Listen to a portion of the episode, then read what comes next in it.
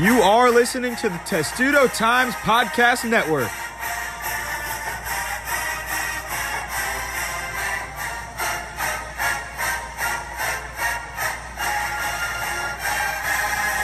Hey, everybody, and welcome back to the Testudo Times podcast. Dylan Spilko here with your host, Lauren Rosh, managing editor of Testudo Times. We're joined along with Sam Ostry, one of our other editors, and Sam is going through some technical difficulties, but we're going to try to work through that.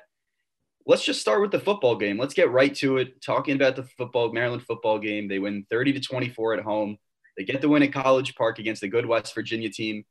Just give me your thoughts on the win, guys. How are we doing today? Thoughts on the win. Back in person. Finally, a football game in College Park is being played with fans.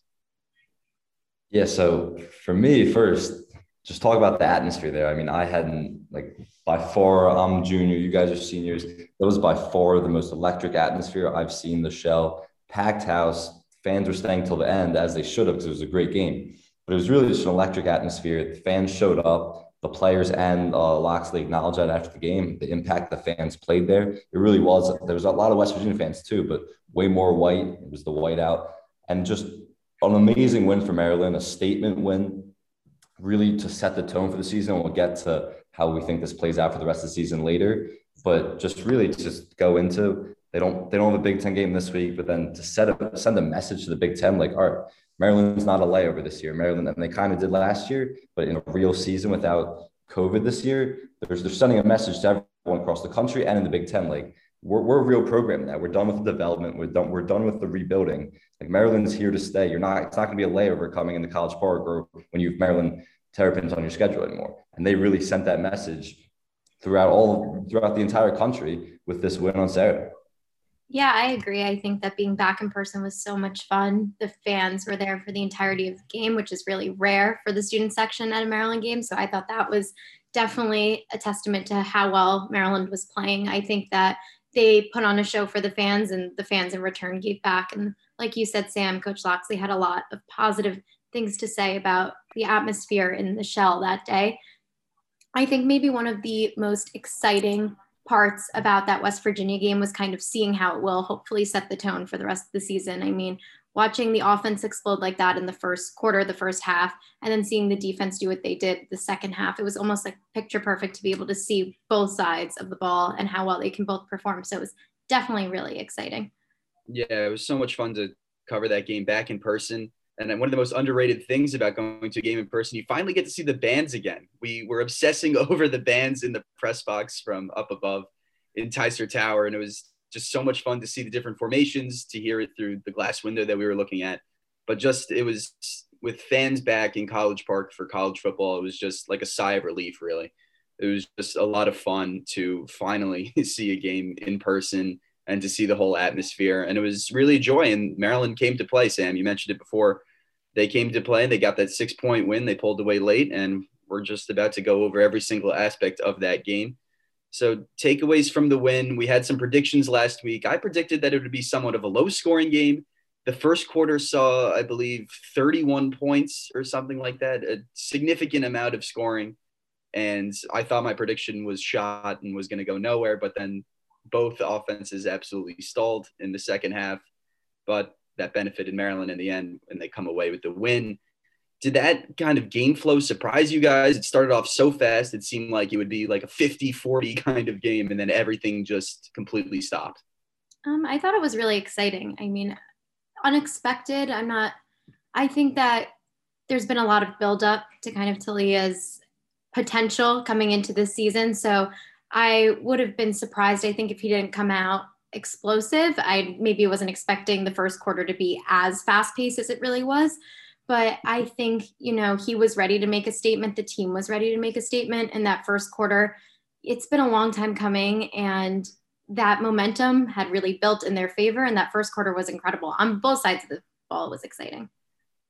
Yeah, I said last week I thought it was going to be a high scoring game. And after that first quarter, Maryland was up 17 to 14. I was like, all right, this is kind of what I expected. This is going to be a, an absolute shootout. And then, like you said, Dylan, both those offense just stalled. I mean, Maryland only scored 10 points in the second half, and West Virginia only scored three. So it was really became a defensive battle. Um, but yeah, so like you guys said, uh, Taulia, I thought he was going to come out really strong. The game plan was going to be for him to to deliver, find his weapons early that can help him, let him get comfortable in the pocket. And that's kind of what they did. Obviously, we'll get to the his weapons and the wide receivers on the outside and the help the help they provided. But just obviously it's the game stalled a little bit. It became a defensive battle. Turnovers played a bit big factor in that. But just in terms of the game flow, like you said, it, it's kind of surprised me the, the direction it went, given Maryland's explosive offense. But in the beginning, I thought that like this is this is the Maryland offense we're going to be seeing all year against a very good.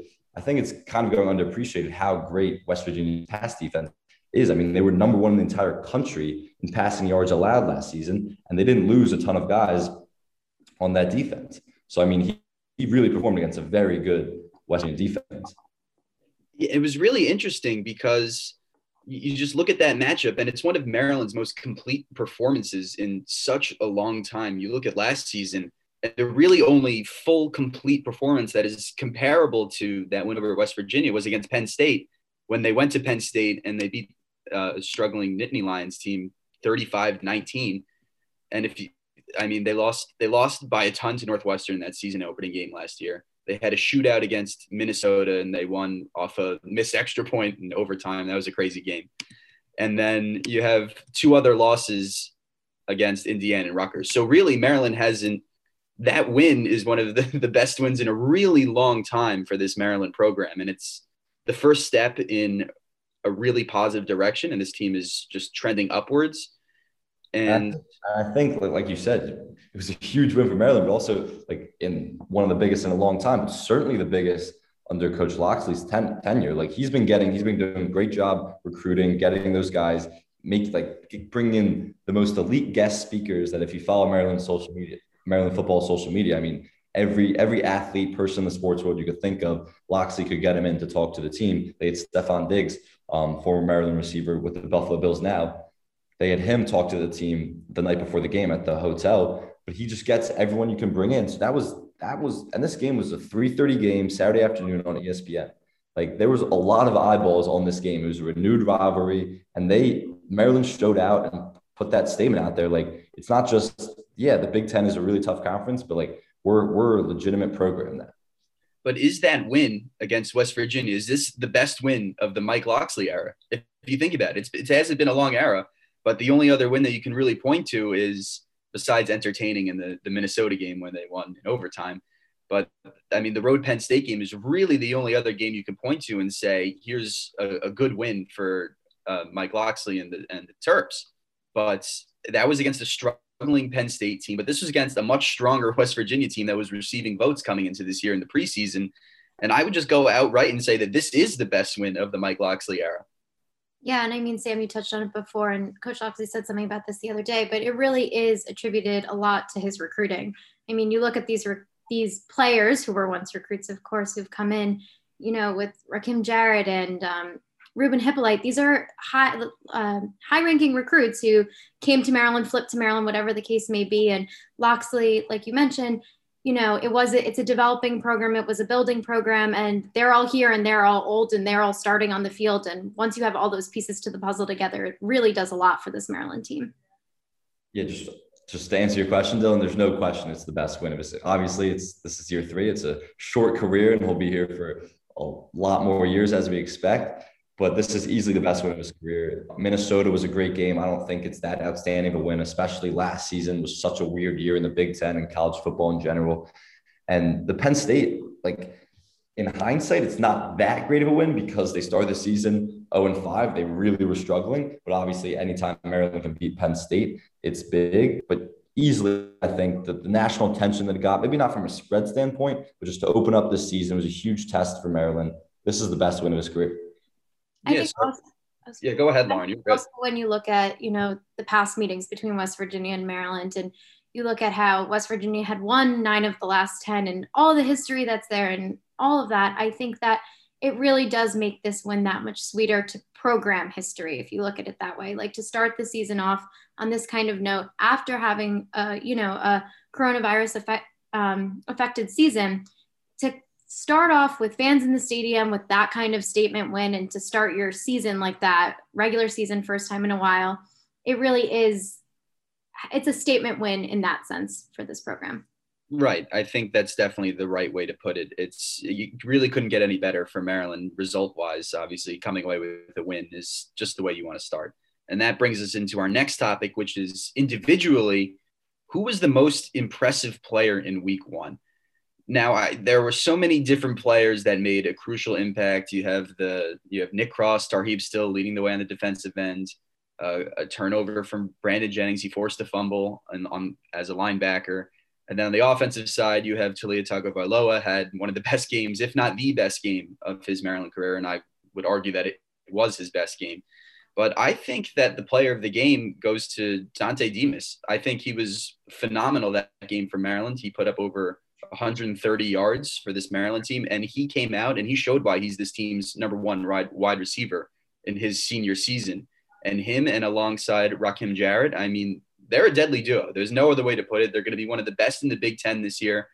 They're absolutely dominant, but I just think from a, a, statistical standpoint and just how he opened up the offense, I think Dontay Demus was the most effective player for Maryland against West Virginia in that win. Yeah, I would agree that um, I would agree that Dontay Demus was obviously one of the best players on the field. Like he's a great skill player with Kim Jarrett too. When you're looking from an offense perspective, and we'll take a look at defense in a bit, but I mean, I don't know how you don't go with uh, Taulia. He was just incredible there was so much discussion coming into the game. What's he going to be like from year one to year two? He has a full off season for the first time. It's the first time Locksley has his quarterback that that's return a returning quarterback. And so was, there was so many questions about his development, but he's a hoist of weapons on the outside, like Demus, uh, like Rakim. And and he just he was I mean he was 26 for 36, 332 yards, three touchdowns. And the biggest statistic to me is against a good West Virginia defense was zero interceptions. He had seven interceptions last year in four games. So for him to be better with his decision making and not turn the ball over, and a play might be dead. He might try to get a few extra yards with his legs, but he knows when a play's dead. Maybe he's thrown it out of he threw it out of bounds a couple times when there was nothing there instead of heaving one down the field. That was the biggest thing for me was his improved decision making. So I mean, I think easily Taulia was the best player on the field, even with the best wide receiver do in the Big Ten. I know people want to look at Ohio State Ohio State's wideouts and say it's over there. But Dontay Demus and Rakim Jarrett are both NFL, serious NFL prospects. And it's it's great for Taulia to have him on the outside, but these guys are on an unreal wide receiving doing. It was awesome to watch. Yeah, and I think on top of that, they do Maryland does have just a slew of weapons outside of those two receivers. I mean, Brian Cobbs is in there and also, you know, Jeshaun Jones when he's at full health. So it's like even beyond what we saw starting in this game, there's so much potential for these Maryland wide receivers. But I think, you know, I would agree with you, Sam, that I think Taulia was definitely my player of the game. When you look at those zero interceptions against that West Virginia defense, that's what stands out the most to me. I think watching that decision making really evolve from last season is something that's really exciting.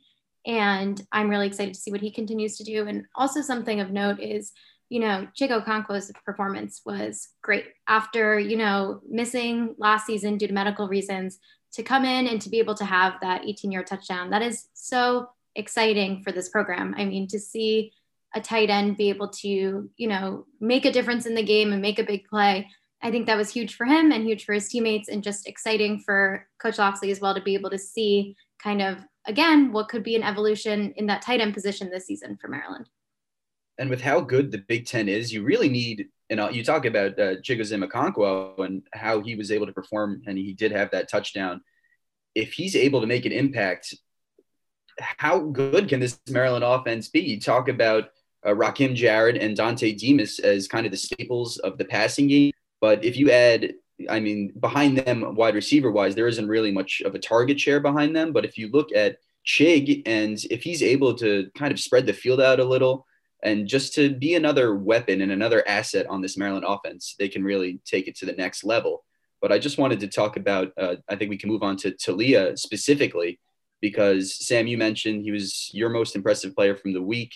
He's, he's obviously up there for me too. He just, it was easily the best performance I've ever seen him in a Maryland uniform. And it was also you. We already mentioned West Virginia's defense. What is Taulia's peak? Is that kind of the best performance that we're ever going to see out of him? Or is that something that we can expect from week to week? Just how much better can he get? I think you're going to see a bunch of weeks where he's in the 300s in passing yards and with no interceptions. I mean, I think he's going to take that huge leap that everyone wants him to take from last year to this year that, that's really going to carry the offense on his shoulders. like we talked about, it's a lot because he has amazing weapons around him. So like if he ever is in trouble, he has guys that he knows he can rely on. Maybe throw it up, whatever, whatever it is. But he can he has guys he can rely on. A lot of it's also going to come down to the offensive line, which I think we're going to get to. They were they were probably the worst unit on the team coming into the season, especially in terms of their lack of depth but they, they they were pretty solid in my opinion against West Virginia. They held strong. There was a couple times where they broke down and Taulia had to make something of of nothing with his legs. But for the most part, I thought they were pretty solid. And it's going to come down to can they just protect Taulia, keep him healthy, give him somewhat a decent amount of time because you know that Dontay and uh, Rakim on the outside are going to create space. And it was so when you say his peak, his ceiling, like he's going to have bad games. He's going to have two interception, maybe three interception games. But I think you're going to see him produce 300 plus yards, two to three touchdown games against some really great Big Ten opponents. That even if their defense isn't holding West Virginia to three points like they did this past week, they're going to be, be able to stay in the game because of Taulia's ability. Yeah, and, and Rocket. Oh, go ahead. No, I also think that when you look at how he feels about that performance, he thinks that there's still a lot of room for improvement in terms of some of his decision making. Certain plays where he could have thrown away the ball and saved Maryland some yardage. So I think when he looks forward at the season, he sees that there's potential for him to set the rest of his team up for more success as well. So I agree that I don't think that this is necessarily a ceiling, but rather a place where he can still go up from. And we can see this kind of you know, I think the name of the game is consistency for him, like we talked about last week. So if he can continue to play consistently now from week to week, I think there's a lot more that we can see out of him. He's such an elite level talent as a quarterback, especially because he's he's very mobile. He was around moving around the pocket a lot, especially when on the rare times when he was getting pressured, and that's uh, just a, a statement about how good the offensive line was in the opening week. Uh, I mean, Taulia, he, if he uses his legs, he can really take the next step. But I think while we see the development and his progression on the field, something that we learned in the press conferences is that he's also bettering himself off the field as well. He said to us directly that he is going on more of like a routine schedule. He's eating better, he's eating right. And I think that's been it's it has to be a very positive factor in in how he's handling his body and his mind. And I think it's clearly benefited him. And if we see that Taulia every single week consistently, then I, then Maryland's offense is pretty much set in stone with how much they can produce a game. And it's safe to say that they did leave some points on the board against West Virginia as well. They could have easily been in the 40s if they figured some of their their offense in in the third quarter and early in the fourth quarter. But they did put up 30 points. It's not a bad offensive performance by any means, but it's just that they left some points on the board. And then if I also something that crossed my mind, if you had to pick between Rakim Jarrett and Dontay Demus Jr. to lead your team, both are explosive players, both are very reliable receivers. Which receiver are you going with, and which will be the bigger X factor for Maryland this season? I mean, it's such a hard question. I think they're both so important, and and it makes each one better having the other one on the other side of the field because you have to you can't like leave one you can't double one and then leave the other especially with Chig um, getting more um, opportunities in the middle of the field. So like you can't double one and leave the other because the other was just going to have explosive plays too. In terms of your question like I think as an NFL prospect Rakim is going to be end up being way better than Dontay Dontay's a senior obviously but for this team, I think Dontay's more important. It feels like he has the long ball down better and more chemistry with um with uh, Taulia than the other receivers. But it's really like either or. Like there's no this one question. There's just absolutely no wrong answer there.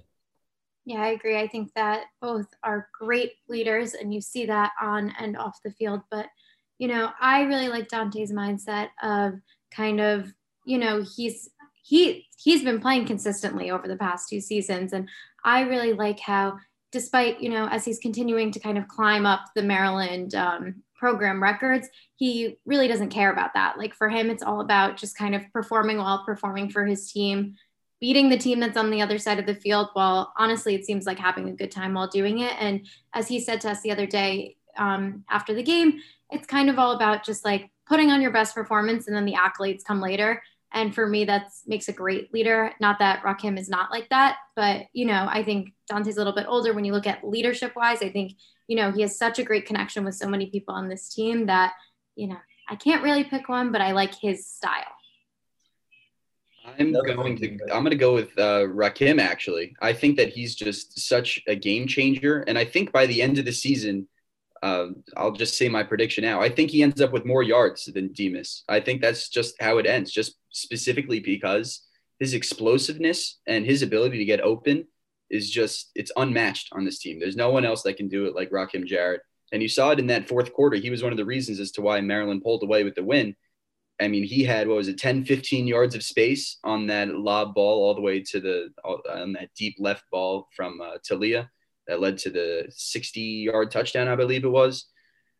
But um, Jarrett, I mean, his game break game breaking speed is an understatement of how fast he is and how quick he can separate from defenders. And I think that his ability to just break open just gives him a slight edge over Dontay. I think Demus will have more receptions when all is said and done, but I think that Rakim Jarrett can have one 50 plus yard catch a game with just how fast he is in general. Yeah, but I think you know what we saw out of both of them is how ex- they both have the potential to make explosive plays. It's not just like you know Rakim will get all those kind of 60 yard touchdowns. We saw it with Dontay as well. So I think that with all the weapons that Maryland has, you know, um, wide receivers and also with Chig, I think that there is so much potential for so many players on this team to really just drive up their yardage this um, this season, and I think it's going to be a lot of ex- very exciting to watch. Right. It, it, it is real quick. It is hard to disagree with you. Um, Donovan is a five-star recruit for a reason. He has explosive speed, great route runner. Like when he's playing on the um the slot and the inside too, it's like he's so hard to guard across the middle, but he can play everywhere, anywhere you need to put him. So I mean, it's hard. To, it's hard to disagree with Rakim as the answer. I think he's going to be an NFL first rounder when when that day comes. So yeah. And I guess now we can move on to the running backs, which I think was, I don't want to say disappointing because by no means were they a disappointing aspect of the offense with Fleet Davis putting up 120 something yards and Isaiah Jacobs also going for over, I believe it was 14 carries. You know, they both got a very heavy workload. It was 14 carries for 15 yards. But in the end, Maryland 3.7 yards per carry as a team on the ground. I feel as though that a lot of people were higher on the ground game after that game and saw it as more of a success. I'm not so sure about that because Fleet Davis is 123 yards. A huge chunk of them came late in the game when he ripped off that 53 yard run.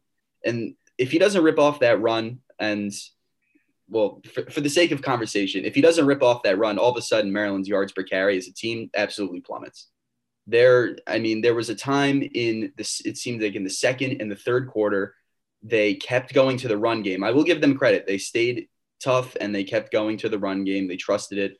I mean both of those guys combined for 32 rushes. That's a ton of rushes for a team that which i think should be primarily pass first. But they ended up putting up a combined 173 yards. Fleet davis and jacobs but I'm I'm not so convinced about this running game yet. I don't think that for sure we could say that it's a good aspect of this team. I think that the offensive line overperformed in week one. Hopefully they can keep that going, but I'm not sure that the running game is is as good as some people are saying it is.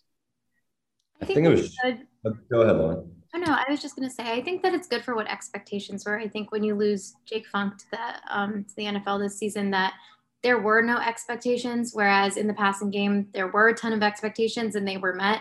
So I think, like, just by comparison, you watch the passing game excel, that when you see the, the rushing game maybe go just like okay, or without that um, final run, uh, final rush there at the end, go fine, that maybe it still seems like, you know, if something is exceeding expectations, I think it's viewed as exciting. And I also do think, like, we can't just take away that last big rush because it did play such a key role in making sure that Maryland won that game comfortably. Like um, Locksley talked about how huge it was because they were able to take the knee down at home and that, that, that, that doesn't happen without that rush. So I think that was a huge part of the game, even though it happened late in the game. So I view it as a success. I think there's a lot of room for growth there, but that's what makes that exciting. And you're right. I agree. I think this is a team that should be primarily passing. However, I do think that, you know, I was pleased with the rushing game, but I also didn't have very high expectations for it. And I do think that in the coming games, we can see a lot of, there's a lot of potential for that to become more explosive throughout the season. Yeah, I think people were genuinely shocked um, by the play calling in the second and third quarter. I mean, Maryland ran a total of 80 plays, 44 were running, uh, and 36 obviously were passing. So like I think everyone expected this to be like we've been talking about with Taulia and his wide receivers and his tight end. We everyone expected this to be primarily pass first offense. And I think they will be going forward, but it will be really interesting to, to see. Like, all right, clearly coming to this West Virginia game, the game plan was they wanted to pass early, but they wanted to establish the run. And they somewhat did that. Like, like you said, that without that run, their yards per carry goes down, but it was still, you can't take that away. It was still pretty solid but there was virtually no like this was the right this was the biggest question mark coming in to the season was like who's going to take over the running game? Even but everyone thought it was going to be a pass first offense. Like Jake Funk went to the NFL and Fleet Davis who's a senior really got very few carries over his time here so far and there was not a lot of experience in the running back room. But clearly Fleet Davis is the number one guy. He had eight carries for 123 yards. Isaiah Jacobs had for 50 so clearly they wanted to establish the run. It'll be interesting to see. Maybe that was just just against West West Virginia that was the approach, and against other opponents it may be different, especially because they didn't really have a lead for that long. But I think people were surprised by the the balance between the running and passing game, which can be good if if like you said you weren't really impressed, Dylan. If they can establish the run early and often, and it's a legitimate threat that defense have to worry about game planning for Maryland. I mean, this all the sky is the absolute limit for this offense, and it'll make Taulia have even more success.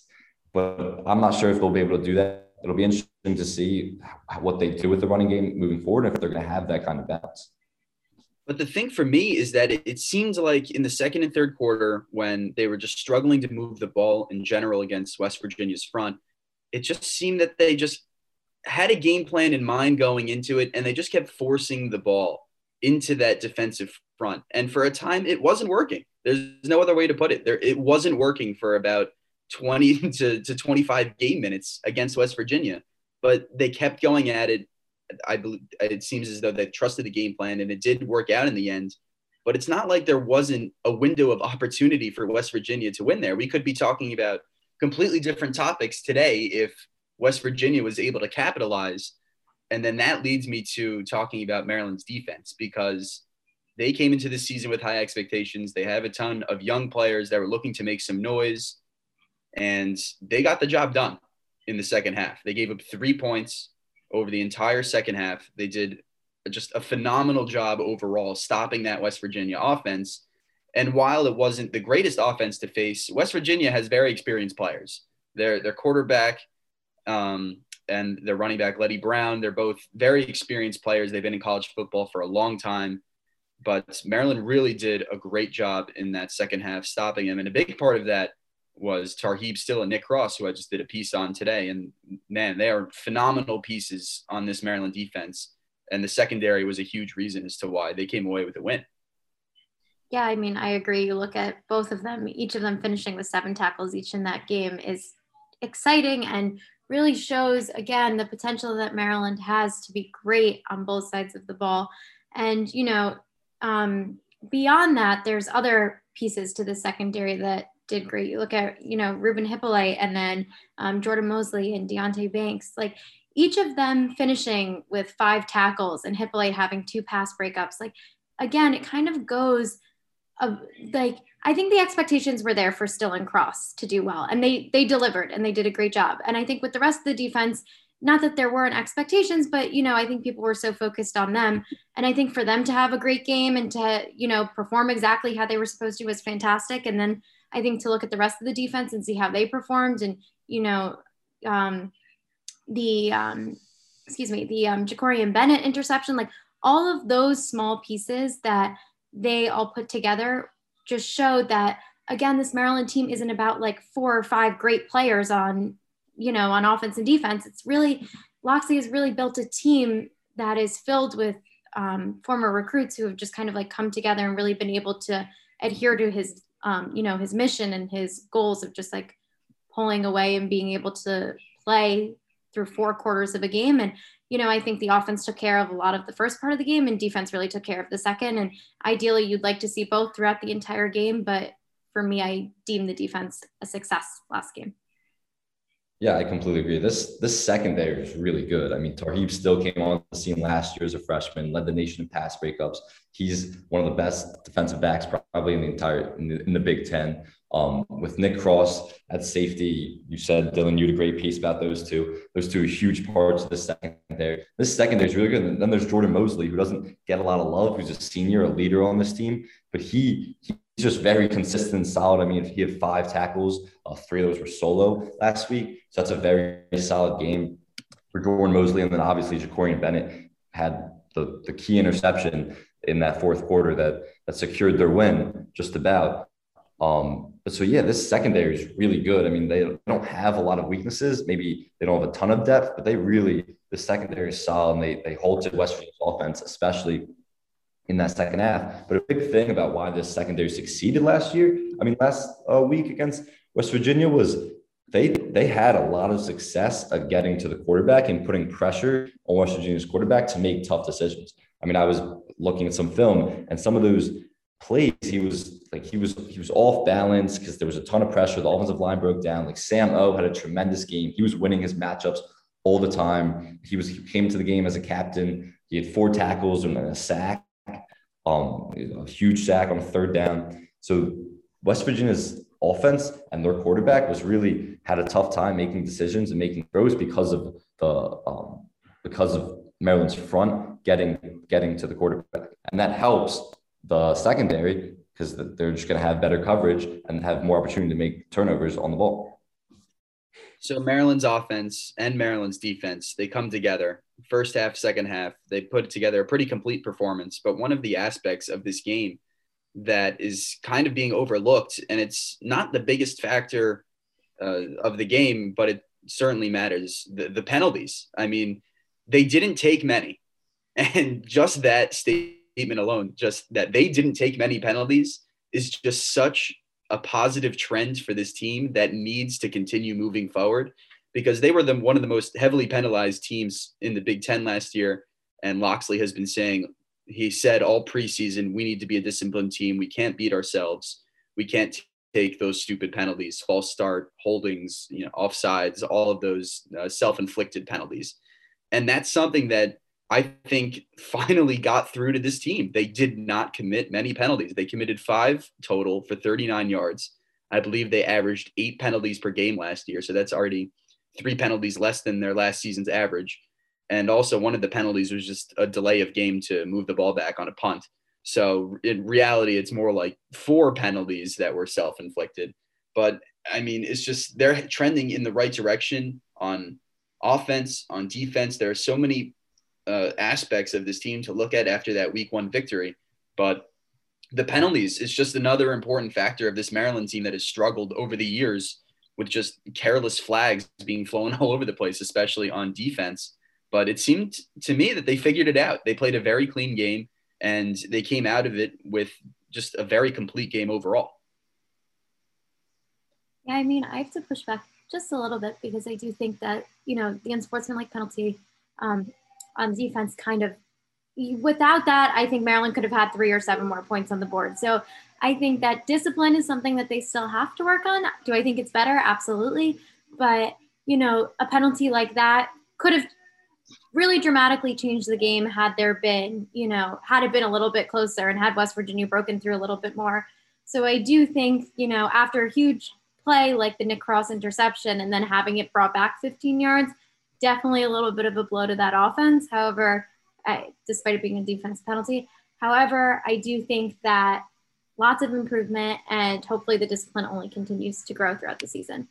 Yeah, I mean, you would hope that they're better dis- discipline wise, I mean, it's hard to be as bad as they were in terms of penalties last season. Like you said, one of the worst in the Big Ten, Dylan.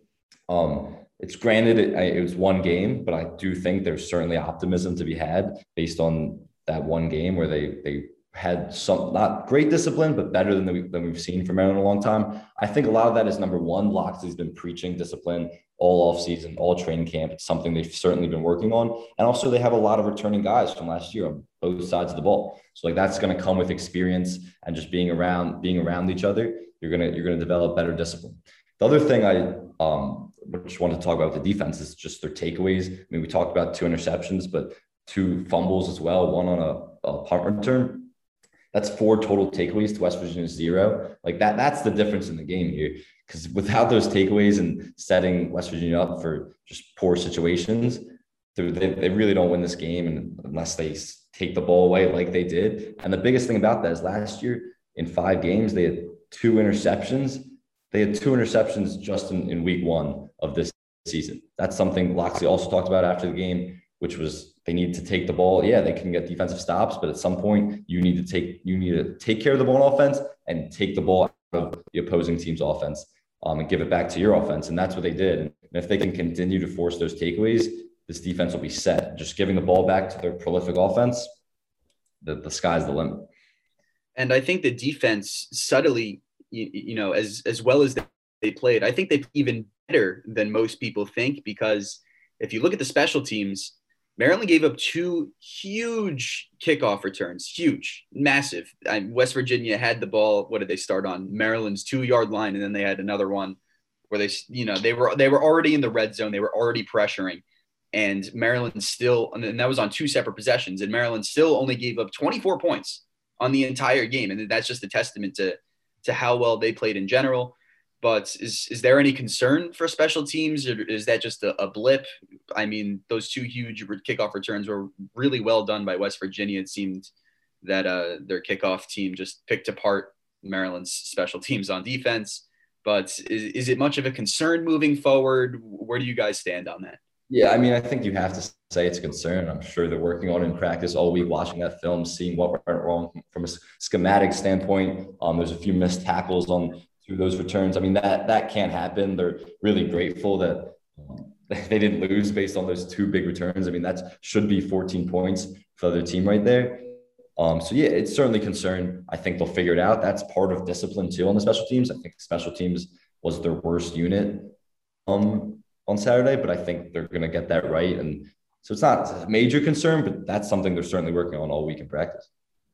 Yeah, I agree. I think a lot of it is also just first game out of the gate and kind of just figuring out what works best for them. And I think it's too early to say it's cause for concern, but I definitely think there's room for improvement there. Yeah, I don't think there's anything else to add. I think that those, I think kickoff return defense is something that uh, a team can definitely improve on as the season goes along. And who knows, maybe it's just started the season jitters on special teams. Now, moving past the West Virginia game, plenty of content with that game, but now we are looking ahead to Maryland's matchup with Howard. It is a reunion after Maryland and Howard's matchup in 2019. And to say Maryland won that game by a lot would be somewhat of an understatement. Maryland came away with a 79 to zip win over Howard in College Park 2019. I remember that game very vividly. Uh, I went as a fan at the time, so it was a, it was a fun one to go to. But now they're facing a new Howard team coming into this game. What are the expectations heading into the second week of football for Maryland? Yeah, I mean, I'm excited for this game. If you look at the Howard game where Maryland won 79 to zero, um, you know, you had Dontay Demus making a big impact in that game. I'm hoping to see the same thing. I believe he had two touchdowns in that game. Uh, Chig had a touchdown in that game. So just kind of some key players are still here from that game and have only grown since. So I'm excited to see that. And I think that, you know, my expectations, I'm feeling good going into this game in terms of, you know, consistency. I think that this game will be kind of telltale going from seeing if Maryland can continue that momentum from the West Virginia game will kind of be a signifier to what kind of season Maryland could have. I think that there's a lot of game play ahead this season. And depending on how they, you know, if they kind of teeter after that win or continue to build on that, that would is pretty telltale for how they'll do. Yeah, I think this is a very much an um, experiential game. That's the right word I'm looking for here. But I think you know they're gonna um, like they're they're obviously gonna be huge favorites. I don't think anyone is predicting that Maryland's gonna lose this game and or that it's gonna be close at all. Howard's not very good, especially Maryland coming off of last week's win um, they obviously have to take it very seriously. They prepare and as they will, like it's any other opponent. But I do think this is an opportunity for them to work on a lot of these things they know they, they need to work on and we've been talking about, like their discipline issues, like the special teams, um, like that balance between the running game and passing game and getting other guys reps at running back, maybe like their offensive line, um, being good pass protectors and run protectors. I mean, these are this is like a tune-up game. There's a ton of things they need to work on, and I think they will. It's like after this watching this film, they certainly should dominate them and they'll get out to a big. I expect them to get out to a big lead. But I mean, I'm looking on the matchup predictor right now. Maryland is 99.7% I'm supposed to win this game, and I can't even find a line for it. It could be in the 30s. I mean, 79 to zero is a huge discrepancy. A couple, you think it'll be more than 30? Dylan says. I think, I think it'll be way more than 30, but just you can um, keep going. I can't, which is weird on a Wednesday. You can't even find a line for a Saturday game, but whatever. Um, so yeah, I think it's a tune-up game. You know, they're gonna work on these. It's only week two. They're gonna work on a lot of these things. They start Big Ten play the week after against Illinois. So I think they're just gonna work on these things. I think that we're gonna see some not a hundred like if this is a 14 point game, then everything we're saying is out the window. I don't expect it to be, but I think we could see some Reece uh, Udinski actually. If Maryland gets out to like a 40 plus point lead, um, I think they could give Taulia some rest. I think you're going to see some lot of number two guys getting in, some backups, getting some getting some minutes against Howard. And if Reece Udinski is healthy, as we've been told he is, then we, we could see some time from him. Yeah, I think that the starters probably come out, I would say around halftime. If I if if all goes according to plan for Maryland, I really can't see Howard doing any kind of damage to Maryland in week two. And it's really important to note how it's this game is really important. Long story short, because it is a dress rehearsal for Big Ten play, and and Howard, you know, they might be a team that obviously Maryland might look over, and and I'm sure that we hear that they won't look over them and that they'll take them as any other opponent. But in reality, Howard is just not on the same level that Maryland football is, and I think that's known. But going into just looking at the week after that, not to look ahead, but you know, I am looking ahead. Looking at Illinois, that's it's their first Big Ten game, and it's on the road. It's not going to be an easy one. Any Big Ten game on the road, as we've learned throughout every single sport in Maryland history, no matter what it is, a Big Ten game on the road is not a given. So, I mean, this is a chance for them to to figure out the kinks in this team, to really, uh, you know, to really fix everything. So, I think it's it's an important game for Maryland to just kind of close out, just to get the job done in the first half, to and then get the the bench players out there. But I mean, is, is there any kind of worry for this game? Uh, from my point, there's no there's no worry at all. From just a, a Maryland football standpoint, I think they win by uh, 60 plus. Honestly, I think they win by that much. So I, I, don't.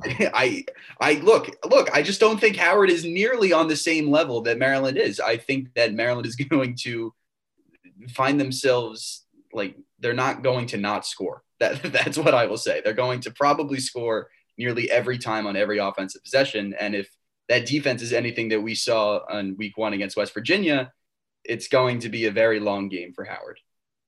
Yeah, I mean, I mean, I guess relatively 60 points isn't that much when the last time these two teams played it was 79 they put up.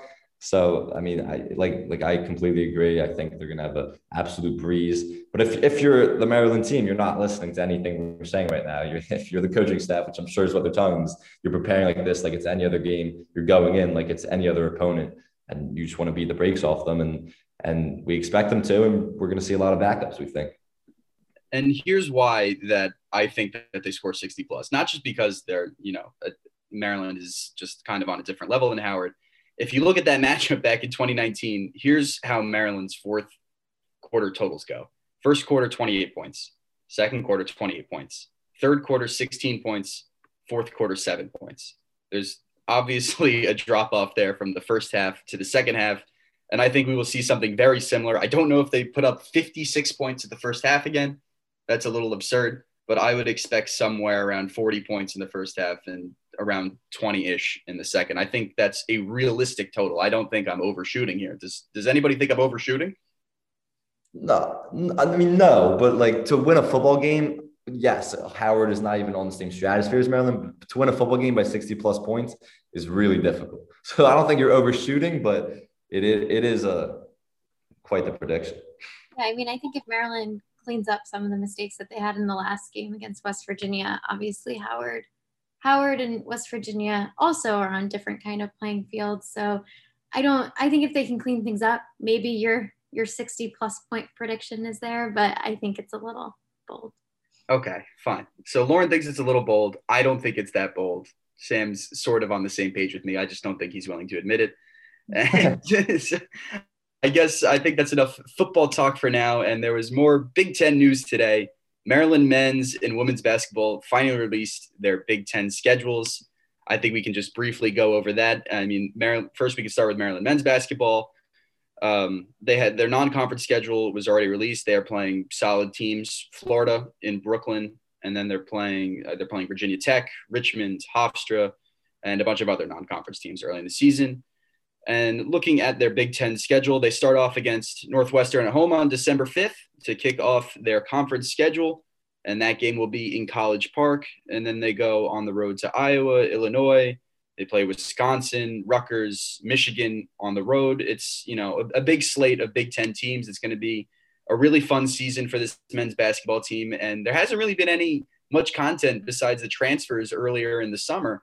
So now we actually finally have some Maryland men's basketball schedule content to go over. But what do you guys think of this this schedule? Just you know, initial thoughts about the release and what it looks like. Yes, I mean, there's nothing shocking from the release. We knew the, what the opponents were going to be. Um, like I look at that Michigan game mid-January, that's going to be a huge one. I think those are going to be two of the best teams in the Big Ten. Obviously, Maryland fans hoped and prayed it was in College Park, but it's not. It's in Ann Arbor. Um, the Ohio State matchups, that's uh, they play at at Ohio State and at, in College Park, I believe, if I'm correct on that. And um, those Ohio State's going to be great. I think those going to be great matchups. Purdue, like these are the like Maryland should be a top five team in the Big Ten this year. So I think I look at those other great teams in the Big Ten, and those are the ones I circle. But like we know, like like we saw last year, the Big Ten is incredibly deep. There is no like lay walkover game. Even Northwestern, I don't think they're going to be very good this year. I think they're going to be towards the bottom of the Big Ten. But December 5th, Maryland has to be ready to go against their Big Ten opponents because there's those games are always battles. They're brutal. And that's the big reason why I think um, Mark Turgeon and Maryland uh, men's basketball schedules a somewhat cakewalk. I mean, they, they play Florida. They have a few difficult non-conference matchups. But for the most part, they don't really have a difficult non-conference schedule because when they get into that Big Ten play, I mean, it's it's brutal, and there's it's it's a battle every single night. Well, the Maryland men's basketball season is going to be just a really fun one in general, I think. And Lauren was just getting to the non-conference topic, but uh, they do have a tough schedule ahead. And you said it, Sam. All these Big Ten teams, they're obviously going to come to play. And you mentioned that Northwestern game, and I'm all I could think about is when Maryland traveled to Northwestern uh, uh, when Jalen Smith was on the roster and they really they were struggling on the road and they come back and have a miraculous win. But it just you know it sparked my memory of how no and northwestern was at the near the bottom of the conference. So it's just uh just how how deep the big ten is and no game is easy no matter where you play and every day is going to be a fight. But so much fun that we finally get a, a schedule release. We get to visualize what the season will kind of look like. But i'm really looking forward to uh, the home and away games against Ohio State. I mean, the, Ohio State's always bringing an excellent roster, and College Park is certainly going to be electric. So that's one matchup I'm looking out for. And then moving on to Maryland women's basketball, another excellent team of Maryland athletics. Lauren and I, you, we, we know them very well. We covered them all last year. We are very familiar with this team. They are returning basically every single piece, critical piece to the roster.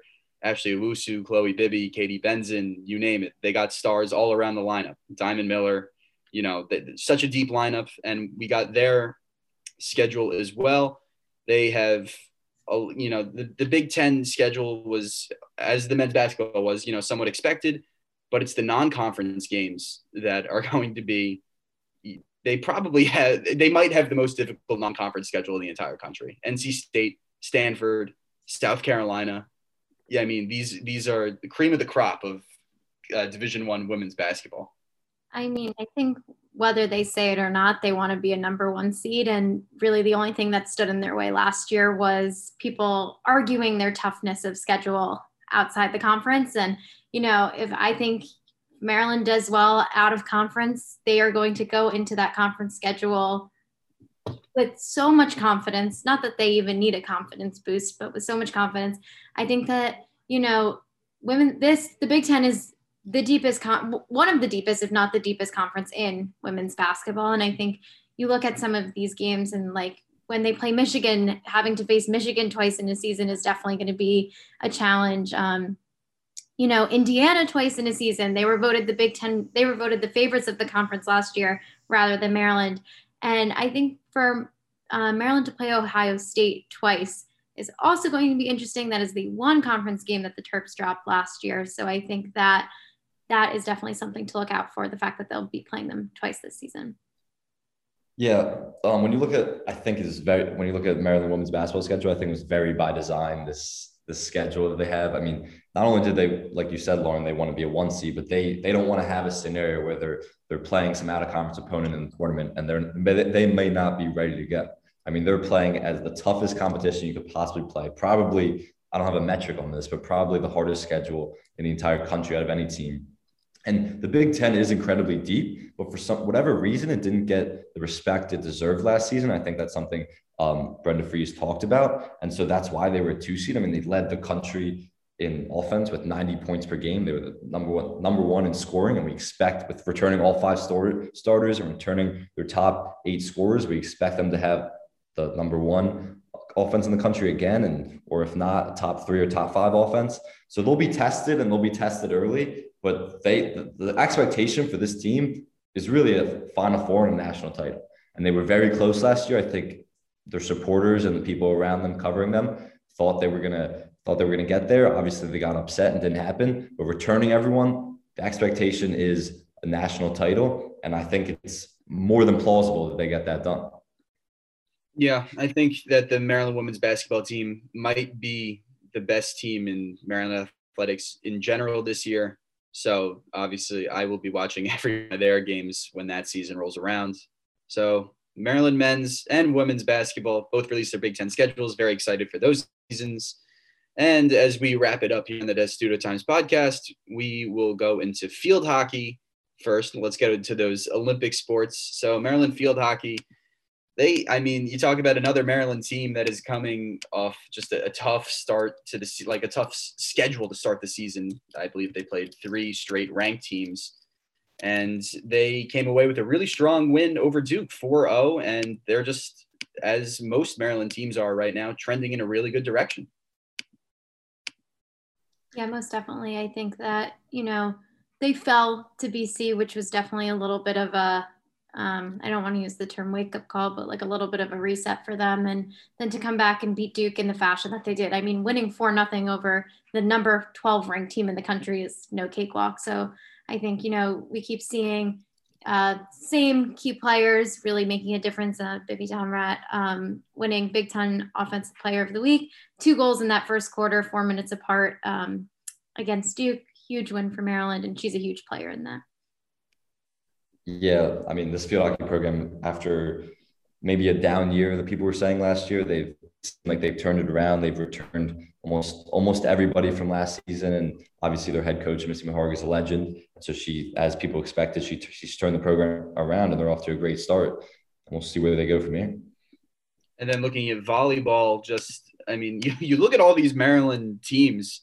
I mean, it's it's hard to find any weak pro and any weak team so far. I mean, even though they are before Big Ten play, Maryland volleyball six and zero oh to start the season. Uh, I went to that season opener game, just a different energy among the team. They're, they're, they're looking great. They're feeling great, you know, just as a team in general. And they've swept two like invites and challenges already. And now they're moving on to the Charm City Challenge presented by Speedy, Sir Speedy. That's a very interesting name for a, a, tournament, but they're going to play Howard, Quinnipiac, UMBC, just another team trending in the right direction. And then I think the last thing that we're going to get to both soccer teams. And did you guys were you guys able to catch that Maryland men's soccer game? I mean, that goal that Brian Padilla scored. Maryland men's soccer has a has a soft spot in my heart because I covered them last year. Such a fun team to to follow, and all great guys on that team.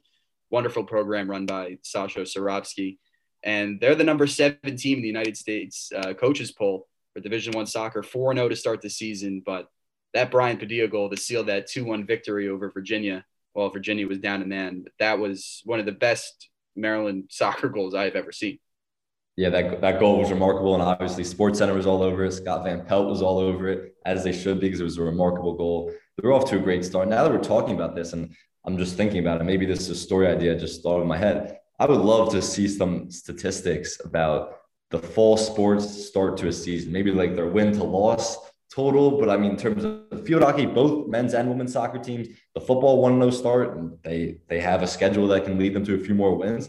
I mean, this has to be, and I don't know, I've only been a student here for three years, but this has to be one of the greatest in terms of win loss starts for Maryland fall sports in a long time. After a lot of these fall sports just wrapped up a spring season because they couldn't play last fall. I mean, it's really remarkable what the Maryland Athletics in general is doing right now.